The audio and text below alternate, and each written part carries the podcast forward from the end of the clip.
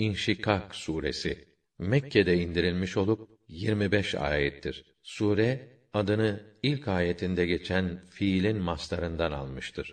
İnşikak göğün yarılıp parçalanması anlamında kullanılmaktadır.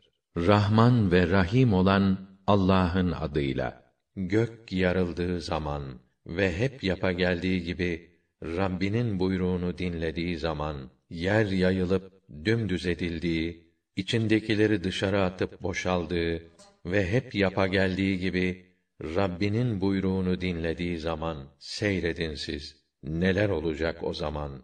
Ey insan, sen ta Rabbine kavuşuncaya kadar didinip duracaksın. Hesap defteri sağ eline verilen kimsenin hesabı kolayca görülür ve ailesine sevinç içinde döner. Hesap defteri arkasından sol eline verilen kimse ise yok olmayı ister. Alevli ateşe girer. O dünyadayken ailesi içinde keyifli, şımarık idi. Hiçbir surette Rabbine dönmeyeceğini sanırdı. Hayır, o Rabbine dönecek. Zira Rabbi devamlı surette onun yaptıklarını görüyor.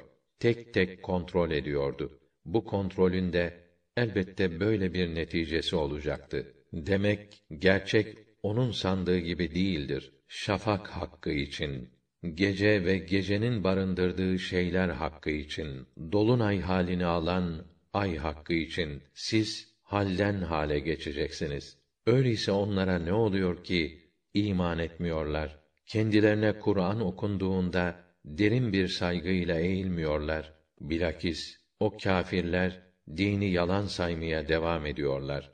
Allah onların kalplerinde ne sakladıklarını pek iyi bilir. Sen de onlara gayet acı bir azap müjdele. Fakat iman edip makbul ve güzel işler yapanlara ise hiç kesintiye uğramayan, bitip tükenmeyen mükafat vardır.